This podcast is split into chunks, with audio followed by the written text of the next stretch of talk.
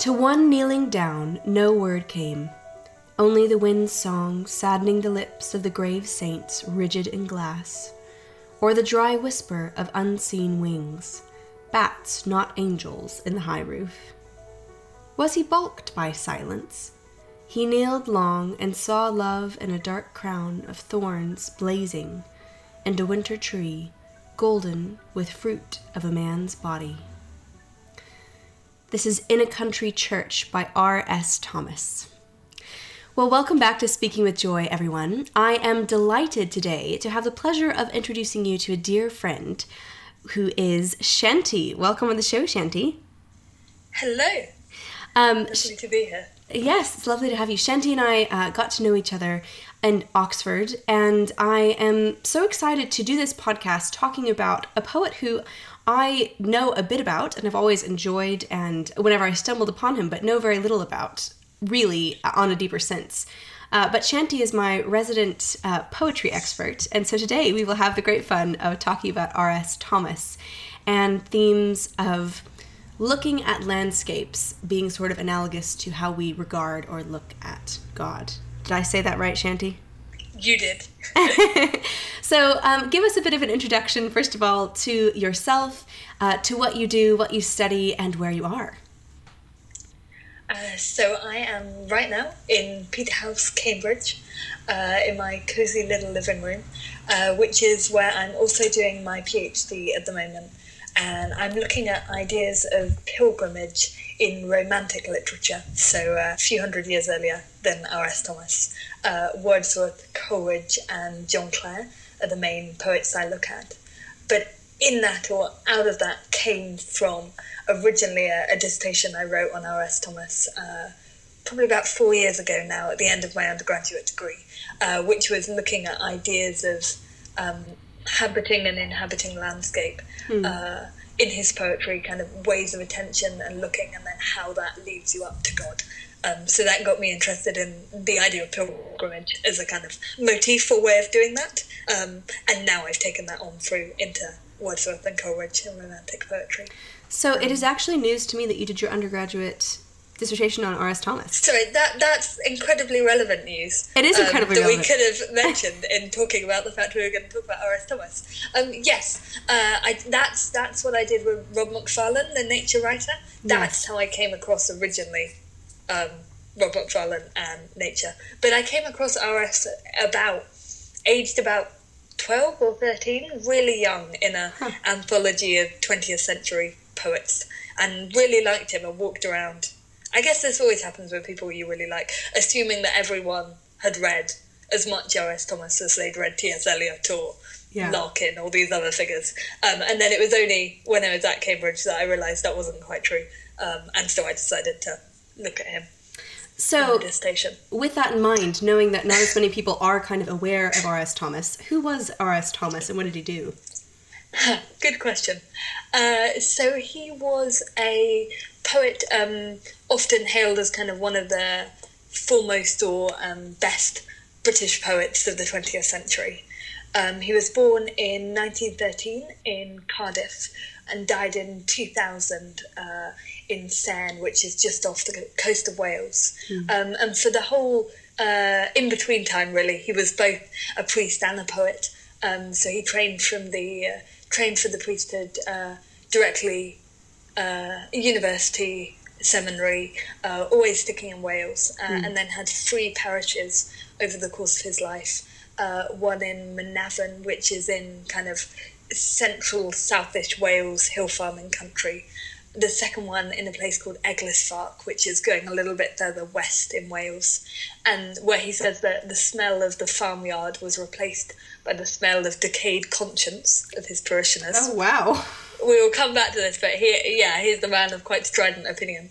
And then the very last one is on the very kind of far west tip of Wales, uh, where you're looking across the island, and it's beginning to get much more windier and rugged all the years round. And would you Um, say would you say that those various moves were reflected in his poetry? Yes, absolutely. So we will come back to this, but the poetry that he kind of cut his so he he wrote poetry as a child all the way through and even when he's in seminary he's writing poetry at the same time as studying for the priesthood the poems that he became famous for writing he wrote in his first parish which was very rural a lot of welsh Rhommers, and they they're all about welsh country life really mm. um, so he he's very much now the people who read him are either welsh or anglican almost exclusively. And so in those poems, he talks a lot about often quite like visceral images of what it's like to be a peasant in Wales. Hmm. Um, mm. And kind of looking back to a much older tradition of writing that kind of stuff. Mm. So, Pindar, Virgil's eclogues, pastoral verse. Mm. One of the things he gets really into as a child is reading Georgian pastoral verse, which hmm. again not many like it's not that popular but he he kind of turns this into this sort of yeah a lot of poems about about farms and tractors and welsh peasants anyway so so that's kind of the the image of rs thomas that some people have and mm. it's also the rs thomas that that in Britain makes it onto our kind of compulsory syllabus for what mm. we hmm. have to study. So a few people, even if they haven't read R.S. Thomas, will have maybe read three of those poems, mm. um, which are often fairly unpleasant poems about Welsh peasants. But then when he moves to Eglwysfach, which is in the kind of 1960, and from then on, he almost exclusively writes about God. Mm. Um, he says in an interview where I'm God, I think, was there from quite early times, talking about his poetry, but but he really comes to the fore.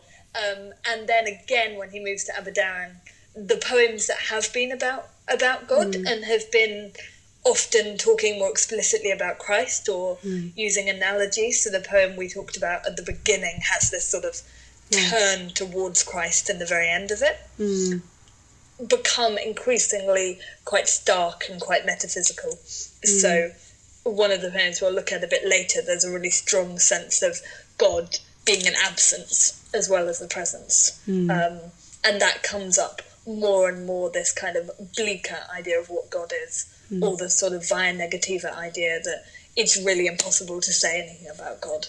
And one of the mm. things he then increasingly kind of deals with is how do we talk about God at all? So there's mm. this hmm. kind of overall shift from writing about Welsh countryside to writing about Welsh countryside and God and the role of the priest, mm. kind of in the middle, and then at the end, very much writing about the absence of God mm. and the bleakness of the landscape that he's in, and mm. whether it's possible to really encounter or come to know God at all.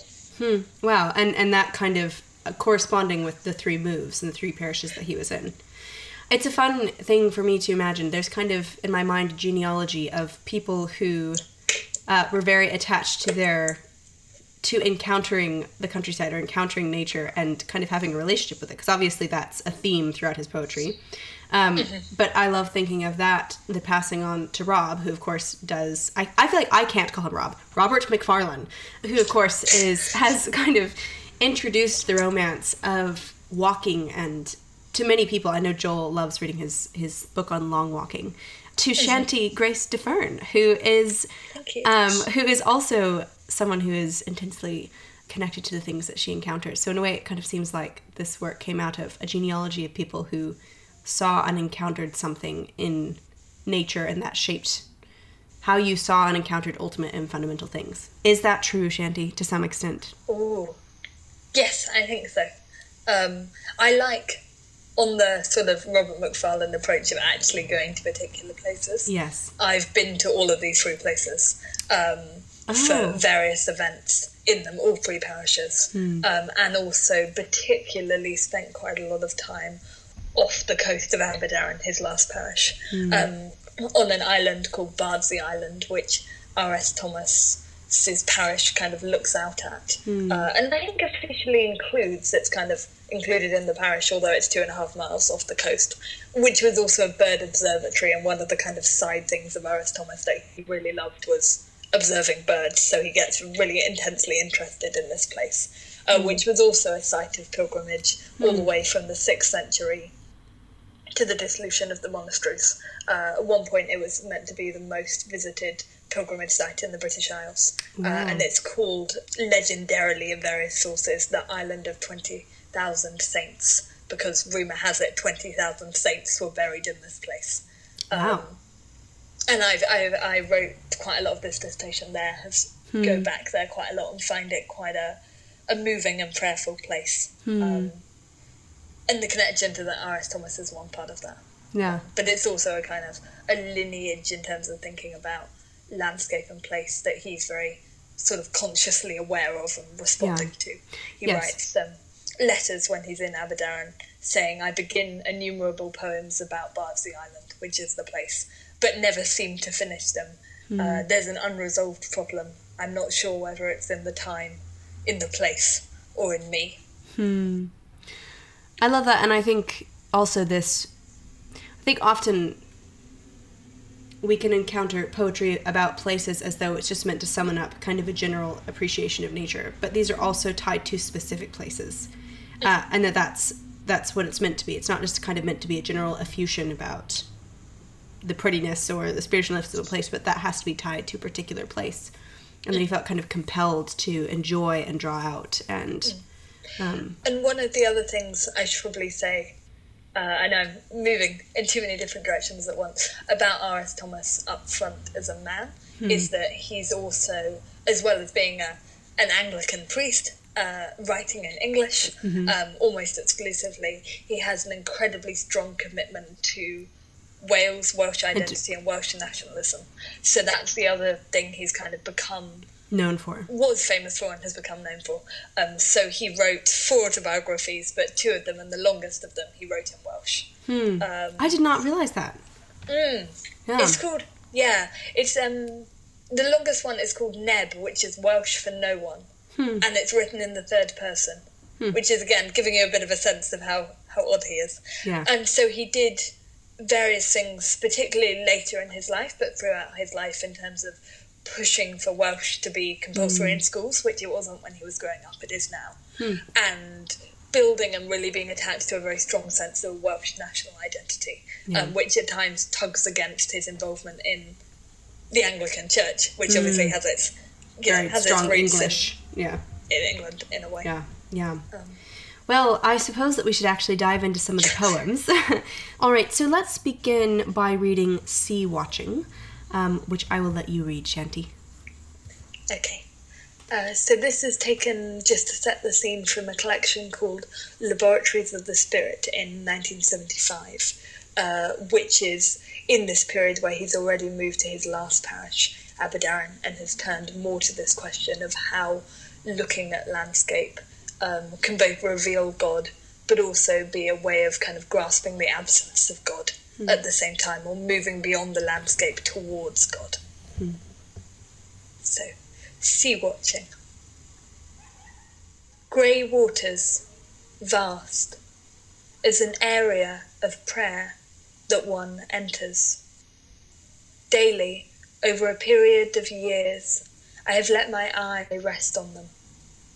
Was I waiting for something? Nothing but that continuous waving that is without meaning occurred. Ah, but a rare bird is rare. It is when one is not looking, at times one is not there, that it comes. You must wear your eyes out, as others their knees. I became the hermit of the rocks, habited with the wind and the mist. There were days so beautiful, the emptiness it might have filled. Its absence was as its presence. Not to be told any more, so single my mind after its long fast, my watching from praying. Hmm. That is really beautiful. It reminds me I I don't think that I could even begin to claim as patient a watching as he does, but it reminds me of um, in my first year in St. Andrews, I had a, a room that looked out over a garden and then a little kind of gave me a perfect frame of the sea. And I think this is going to sound silly, but having not come from a place where I was used to seeing the sea, I didn't realize how much it changed. And so I, I started every day, I would take a picture of the exact same spot because every day it would be a different color or a different hue, or it would have different kind of textures of waves. And. I love this since he gives of kind of this urgency to sit in front and to see and that like the day that you're not watching will be the day that the thing that he is waiting for the absence that he feels will be filled anyway that's my mm. very subjective experience of this is that that's what it makes me think of so mm. enlighten us shanti what is there to notice in this poem as it notices well it's a poem as you say i think all about noticing um, and again just to re-emphasize about the idea that looking at the landscape even in this way and in the way we're talking quite a specific local landscape. So you might want to say this is a poem specifically about the fact that his final parish church sits pretty much right up against the beach. Hmm. Um, it's about as close as I've ever got in the church to just being on the beach. Hmm. Um, or that the island Bardsey is surrounded by the sea, and that that daily noticing is hmm. something about the noticing that he writes elsewhere people who live on that island or Celtic saints who would have lived in nature would do as part of their experience of mm. prayer. But also, what it seems to be doing and what seems to make it really interesting to me as a poem mm-hmm. is the way in which it's using this experience of place to talk actually about being out of place or placeless, mm. placelessness, mm. Um, and using the experience of watching something as a way of talking about things you can't see or things you mm. can't look at. Mm. So dealing with that that fault line between the visible and the invisible, mm. and between the absence and the presence. So I think what I'd emphasize as the kind of two themes that come out all the way hmm. through the poem are these two key words. So it's absence versus its presence, and the hmm. not to be told, my watching from praying. So how do the ways that when we're we're in prayer hmm in what way is that move beyond words or move mm. beyond conscious attention? And mm. how is that similar and different to walking in landscape? And I, I think one of the reasons why, even though that sounds like quite a simple idea, it's quite radically done here, is because we tend to think about if we're looking or talking about God in nature, that what that means is some sort of either some sacramental idea of going out and seeing something that is created God and kind of reminds you of God by analogy. He gives um, you like a very clear line from I've seen a beautiful mm. thing. This reflects God's power or majesty or you know creativity, and therefore mm. it brings me into encounter somehow with God.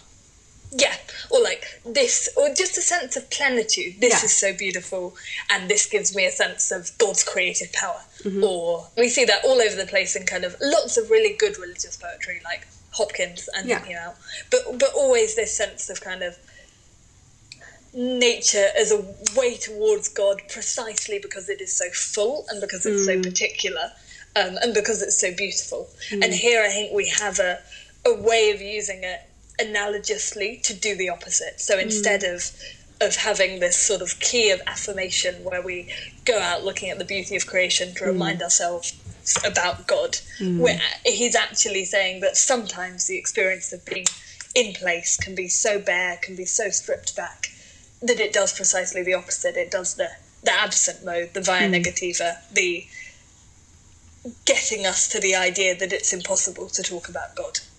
Um, and I think that's something that's that's quite unusual and quite interesting in terms of thinking mm. about placing landscape and place together with God is this idea that it could also be a, a way into a contemplative practice or a, mm. a meditative practice that has more in common in some ways with kind of traditions of Christian mysticism or mm-hmm. orthodox ways yeah. of thinking about about God.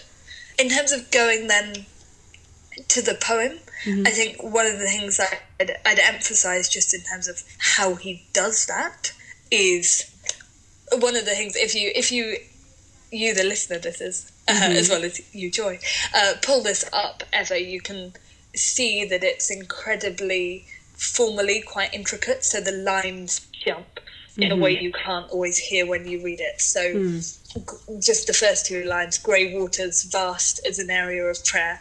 Third line that one enters. The line breaks are after vast and after prayer. Mm. And they're indented so far in that Azan starts almost at the end of vast on the on the page. Mm-hmm. There's an awful lot of blank space in this poem.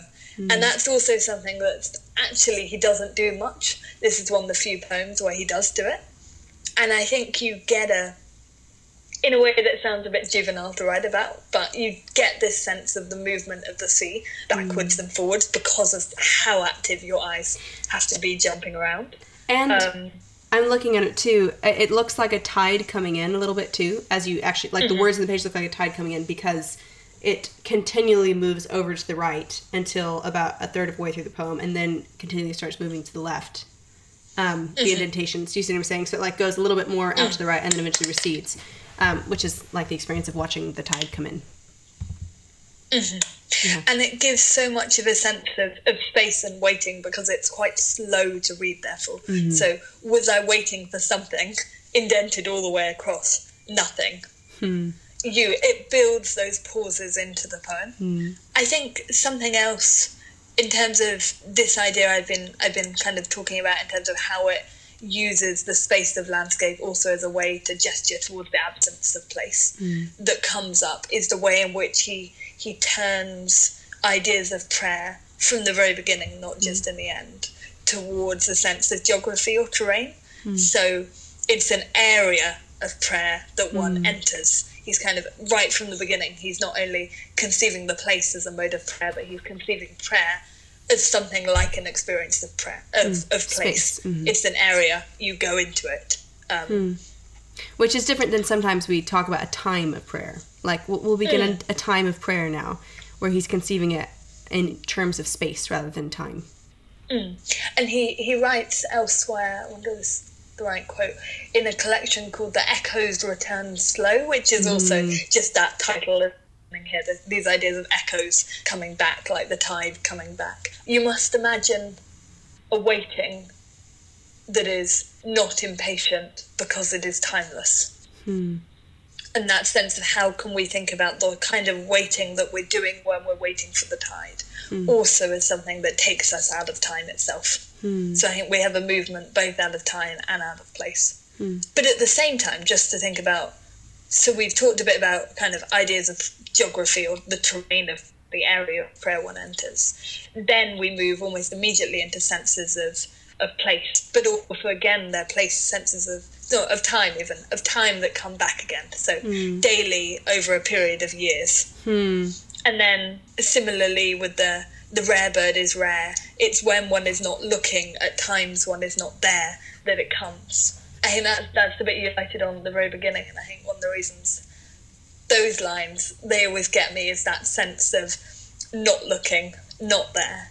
But that seems to be playing against such a, a strong sense of actually straining your eyes out. So on the, on the one hand, he seems to be saying, "This happens when you're not looking for it, so just chill out. In a way you don't need to look, like yeah. just chill out, relax. And then on the other hand, immediately afterwards, in what seems kind of a complete contradiction, he says, You must wear your eyes out. Hmm. So it's when you're not looking it comes, but you must wear your eyes out. Hmm. And I think again if we're if we're looking at this as a poem in a in a kind of Christian or specifically in his case Anglican context, that's trying to talk more about prayer as an hmm. experience, that sense of both you need to be in a habit and a routine and you need to do it a lot mm-hmm. and it's kind of mystical and inexpressible and you don't know when it will go right and sometimes it's a really interesting tension yeah. well and i think that's very easily not easily experienced but that there is that experience in life too of you know you, you we cultivate these routines and these habits of of prayer but then there are moments where you will be washing the dishes that will feel the most profoundly spiritual and that something will come to you or that you'll have a prayer answered so there's a little bit of a, a feeling mm-hmm. of that. It reminds me, and I'm just going to in- intersperse this momentarily, of um, last yeah. week in the theology course that I'm tutoring for, we talked about metaphors for salvation that are used in the New Testament. And there's, you know, all of these, you know, having your debt paid or having being washed, being healed. Uh, and one of them that comes up a lot is sight or like sight or blindness. And so that a salvation mm-hmm. is, it's not even seeing it's like being able to be aware of something that was present that you could not perceive before. And mm-hmm. uh, we were chatting about it in our tutorial, and one of the students, which I thought was rather profound, she, we were talking about which ones we found the most compelling, and she was like, "I like this one because there is this sense that we all have, or that I have, of looking and looking intensely and feeling that no matter how hard I look, there's something that I'm not seeing so I think that's somewhat analogous also to the attention of prayer um, that we we put ourselves in a position where we can see the rare bird, but then the ultimately um, that space of attention will only be rewarded as a gift. That it'll come kind of at these unexpected moments. One more thing to emphasize there before we move on is also the move of the might have towards the end. There were days so beautiful, the emptiness it might have filled. Mm. I think that that's another aspect that always catches me the, the idea of the beauty of the emptiness mm. and the something that's both carving out the emptiness and filling it up with mm. the beauty. And in terms of thinking about the the waiting and the attention, I was uh, at a seminar about uh, Plotinus this morning because um, Coleridge reads a lot of Plotinus. And I think there's a very similar moment, if you'll forgive me going on the sidetrack for a second, um, which is, is again talking about this idea of sort of staying and contemplating and awaiting something. So one must not chase after it, and it here is be one, God, uh, um, in a kind of Platonic sense. So one must chase after it, but wait quietly till it appears, preparing oneself to contemplate it, as the eye awaits the rising of the sun, and the sun rising over the horizon gives itself to the eyes to see. Hmm. Gives itself. I love that. Mm. Yes. The one more thing I wanted to say about this before we perhaps move on to another poem, which I think ties in particularly nicely to what you're saying in terms of New Testament ideas of salvation as well, because it, it pulls up precisely some of those images and links them to ideas of sight. Um, just on sea watching, very quickly to take it into that last stanza, is some of the ways in which he's using the language of mm. being a hermit, habiting. These ideas that kind of pun on habit, both as hmm. the monk's habits and habits of behaviour, hmm. to describe the way he's in the landscape, habited with the wind and the mist. And then also the the one more comment I'd make in terms of language is thinking about what that it is doing towards the end there were days so beautiful the emptiness it might have filled. Mm. Its absence was as its presence, not to be told any more, so single my mind after its long fast, my watching from praying. Mm. And hmm. that what that it means is slightly changing every time. So hmm. you think that at first it's the the beautiful, and then you think it's the the absence, and then you think it's the the mind itself, and mm-hmm. then it hopefully towards the very end the way he's suspending the lines comes to this idea of how indistinguishable watching and praying hmm. are. And I, I, think there's something just to re emphasize about the way in which, all the way from when it is when one is not looking, at times one is not there, that it comes. Hmm. He is using the specific things he can do because he's writing a poem because he's using the lines on the page and because he can be mm. both very precise about the language he chooses and very ambiguous. Mm. That he, through the experience of reading the poem, is not only saying something about what it's like to look at landscape or what it's like to be in prayer, but he's sort of making it happen for mm us mm-hmm. at the mm-hmm. same time as we read the poem. Mm. Yes, helping us to watch and wait and experience that with him. Mm-hmm. Yeah. Shall we go to the next poem. Is it Brightfield? Brightfield, I was going to say, if you don't mind reading this one. Okay, I will read it. I have seen the sun break through to illuminate a small field for a while, and gone my way and forgotten it. But that was the pearl of great price, the one field that had treasure in it. I realize now that I must give all that I have to possess it. Life is not hurrying on to receding future, nor hankering after an imagined past. It is the turning aside, like Moses to the miracle of the lit bush, to a brightness that seemed as transitory as your youth once, but is the eternity that awaits you. Thank you. I think this is actually one of the first poems I read by him originally. Mm and I don't remember where. I think it might have been in an Advent. I'm not sure why it was connected to that, but an Advent reading. Interesting. Yeah. Interesting. Mm-hmm. It's one of the ones that tends to be anthologized the most. It's also one of the ones that tends to crop up in sermons quite mm. often. Mm, really? Um, mm, uh, although it's brief, brief aside, but while I'm thinking out sermons, I meant to say about the um, my encounter, my first proper encounter with sea watching in particular, because it wasn't one of my first favourite poems of R.S. Thomas's, was Rowan Williams gave a sermon in Eglwysfach, Thomas's mm. second um, second parish, just on sea watching for about forty minutes, although in the course of a of a mass, um, with no notes, just on the poem Sea Watching, which was quite extraordinary. To I think there were only about twenty of us there. Um, and also, it was just a, a, normal Sunday service, but integrated into an R.S. Thomas festival. Um, wow. But I just wanted to briefly conjure yeah, up the image of, of, uh, of Rowan Williams. Also speaking in an entirely black church because R.S. Thomas decided when he moved to that parish that he would paint all the pews black. Wow. And also that he would pull up the like carpet to reveal the dark grey slate. He's, it um, seems like there's a lot of um, absence in that yes, as well. there, there really also, I just say, for people who may not know this, 40 minutes for an Anglican homily is really something. That's like. It's really something. That, that's like yeah. Southern Baptist territory. Mm. Yeah. yeah. Mm. Going back to um, to the bright field, yes. um, I think one of the reasons I wanted to bring this up and put it next to sea watching mm-hmm. is because the one of the ways it comes to us in the collection it's also in this collection laboratories of the spirit from 1975 and yet it's often read as kind of a real i don't know what's the word salvo of this idea of looking at nature being a way into looking at god but where what nature is giving us is this plenteousness mm-hmm. um, but it comes next to sea watching where what nature is giving us is this absence mm. and i think thinking about the two of them together reveals quite a kind of complex and nuanced understanding of the way in which looking itself is a form of watching and praying mm. stand together.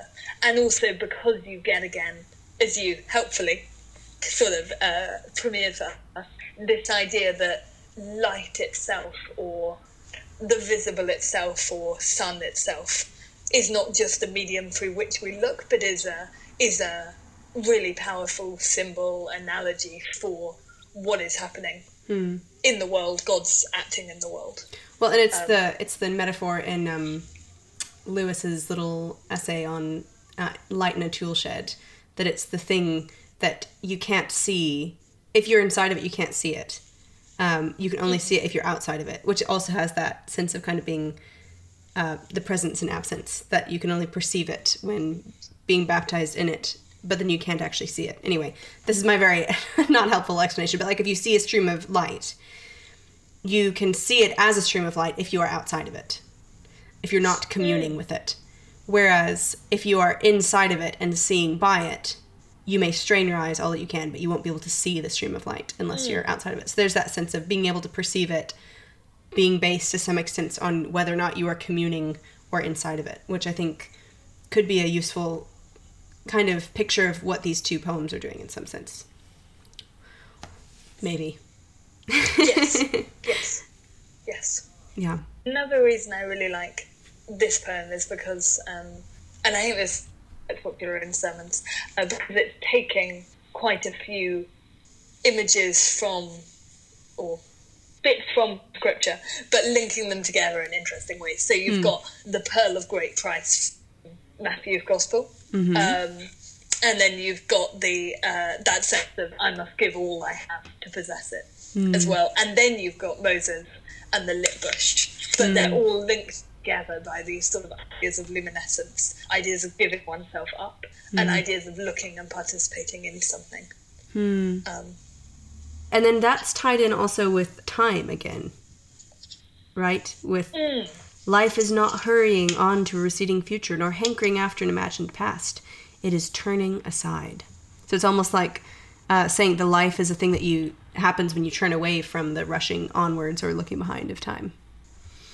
Yes, exactly. And and a lot of critics of ours, particularly a guy called Christopher Morgan in this book about I think it's called uh, Identity, Deity, and environment, like something that's very much about how do we think about God and place, mm-hmm. talks about this poem as a an example or a credo of the sort of being in the present philosophy. Mm-hmm. So what you're trying to do is always be as much in the present as you can, turn aside into the present. Mm. Um, but I, I've always one of the things that's really interesting about it is the way that it pulls into that present both the future and the past. So hmm. it's not only saying we need to be aware of what's happening right now, but it's also saying in a way what's happening now is comprised of what's happening in the past and what's happening in the future. Yeah. But that that in itself is a sense of eternity.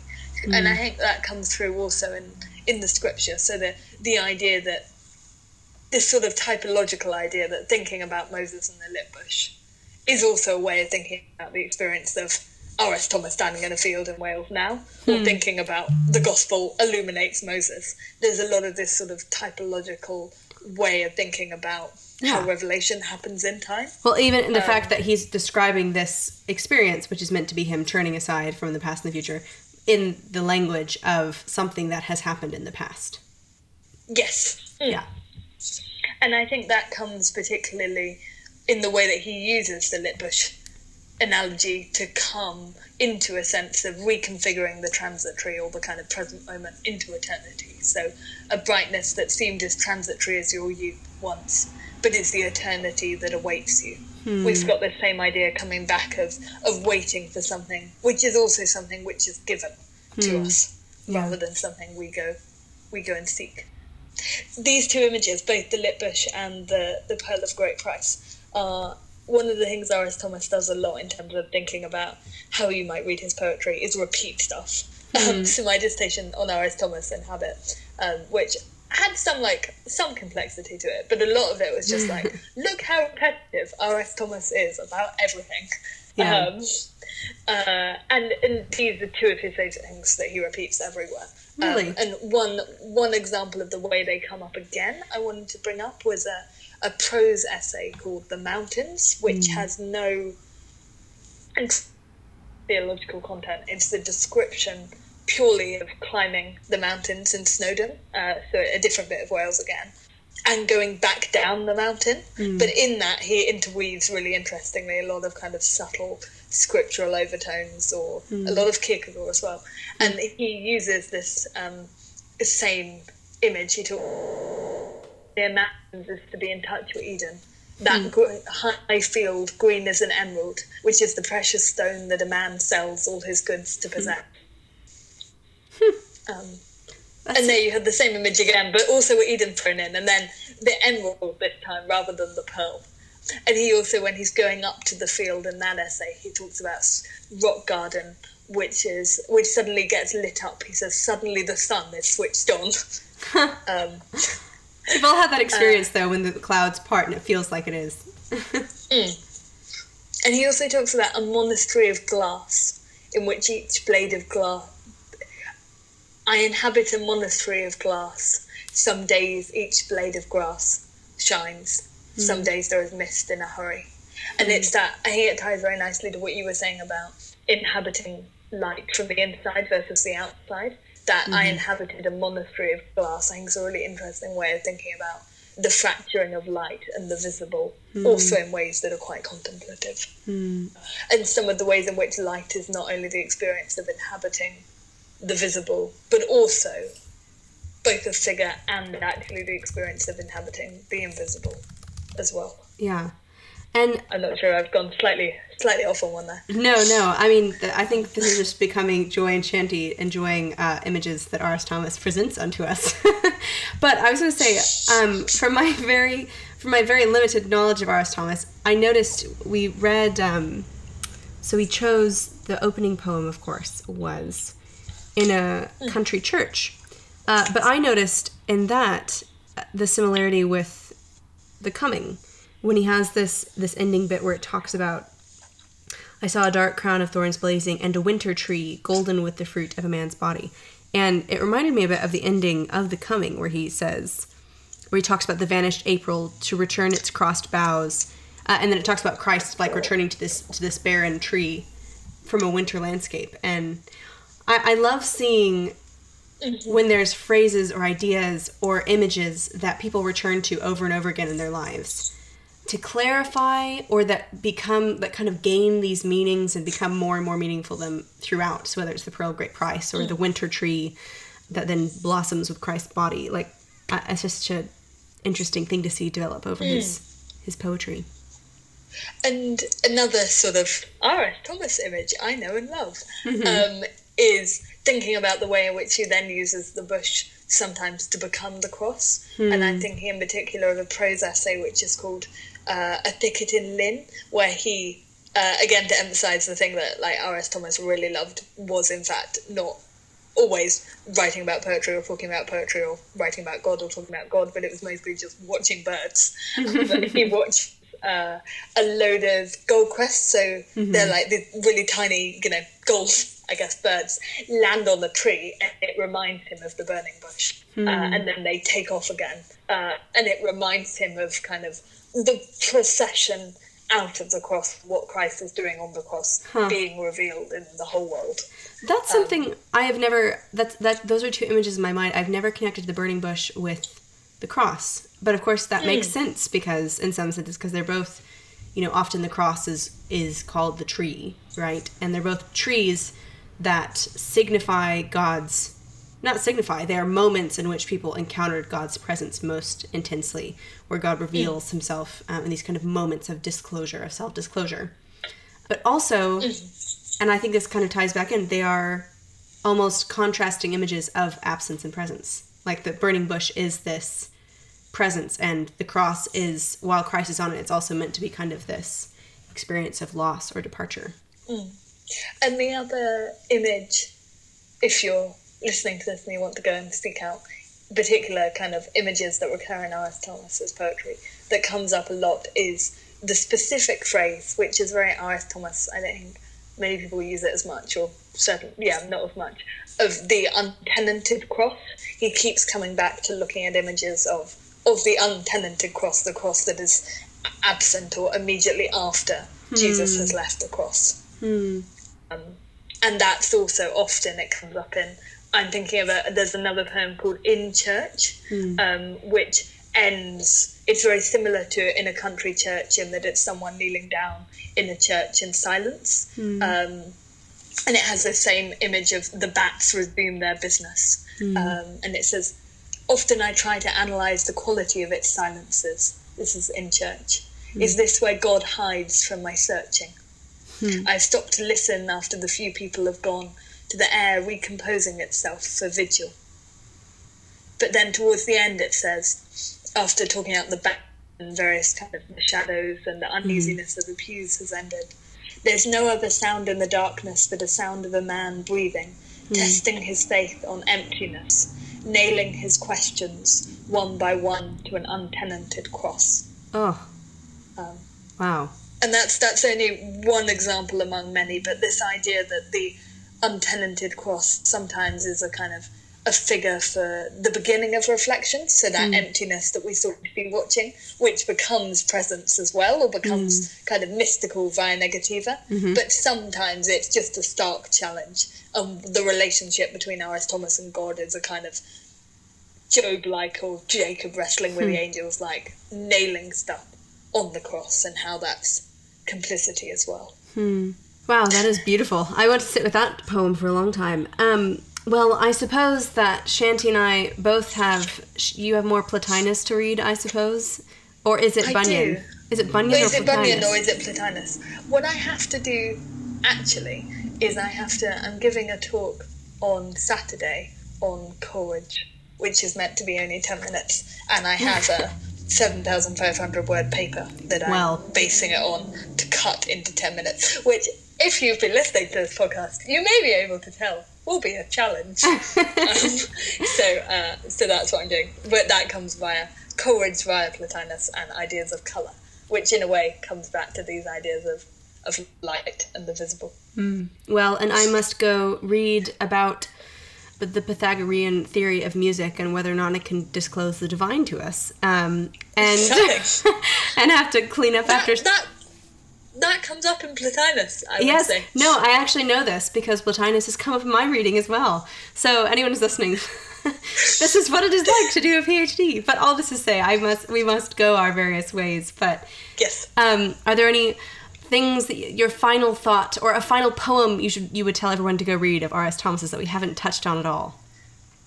I would say, can we either strongly recommend or read, but if not, strongly recommend uh, a poem called "The Musician." which is ties on these and the very last ideas we've been talking about in terms of Christ uh, and the crucifixion and the resurrection, um, but it figures the image of Christ on the cross in terms of music, going back to your hmm. Pythagoras and music, uh, and a violinist, and it has in particular these lines.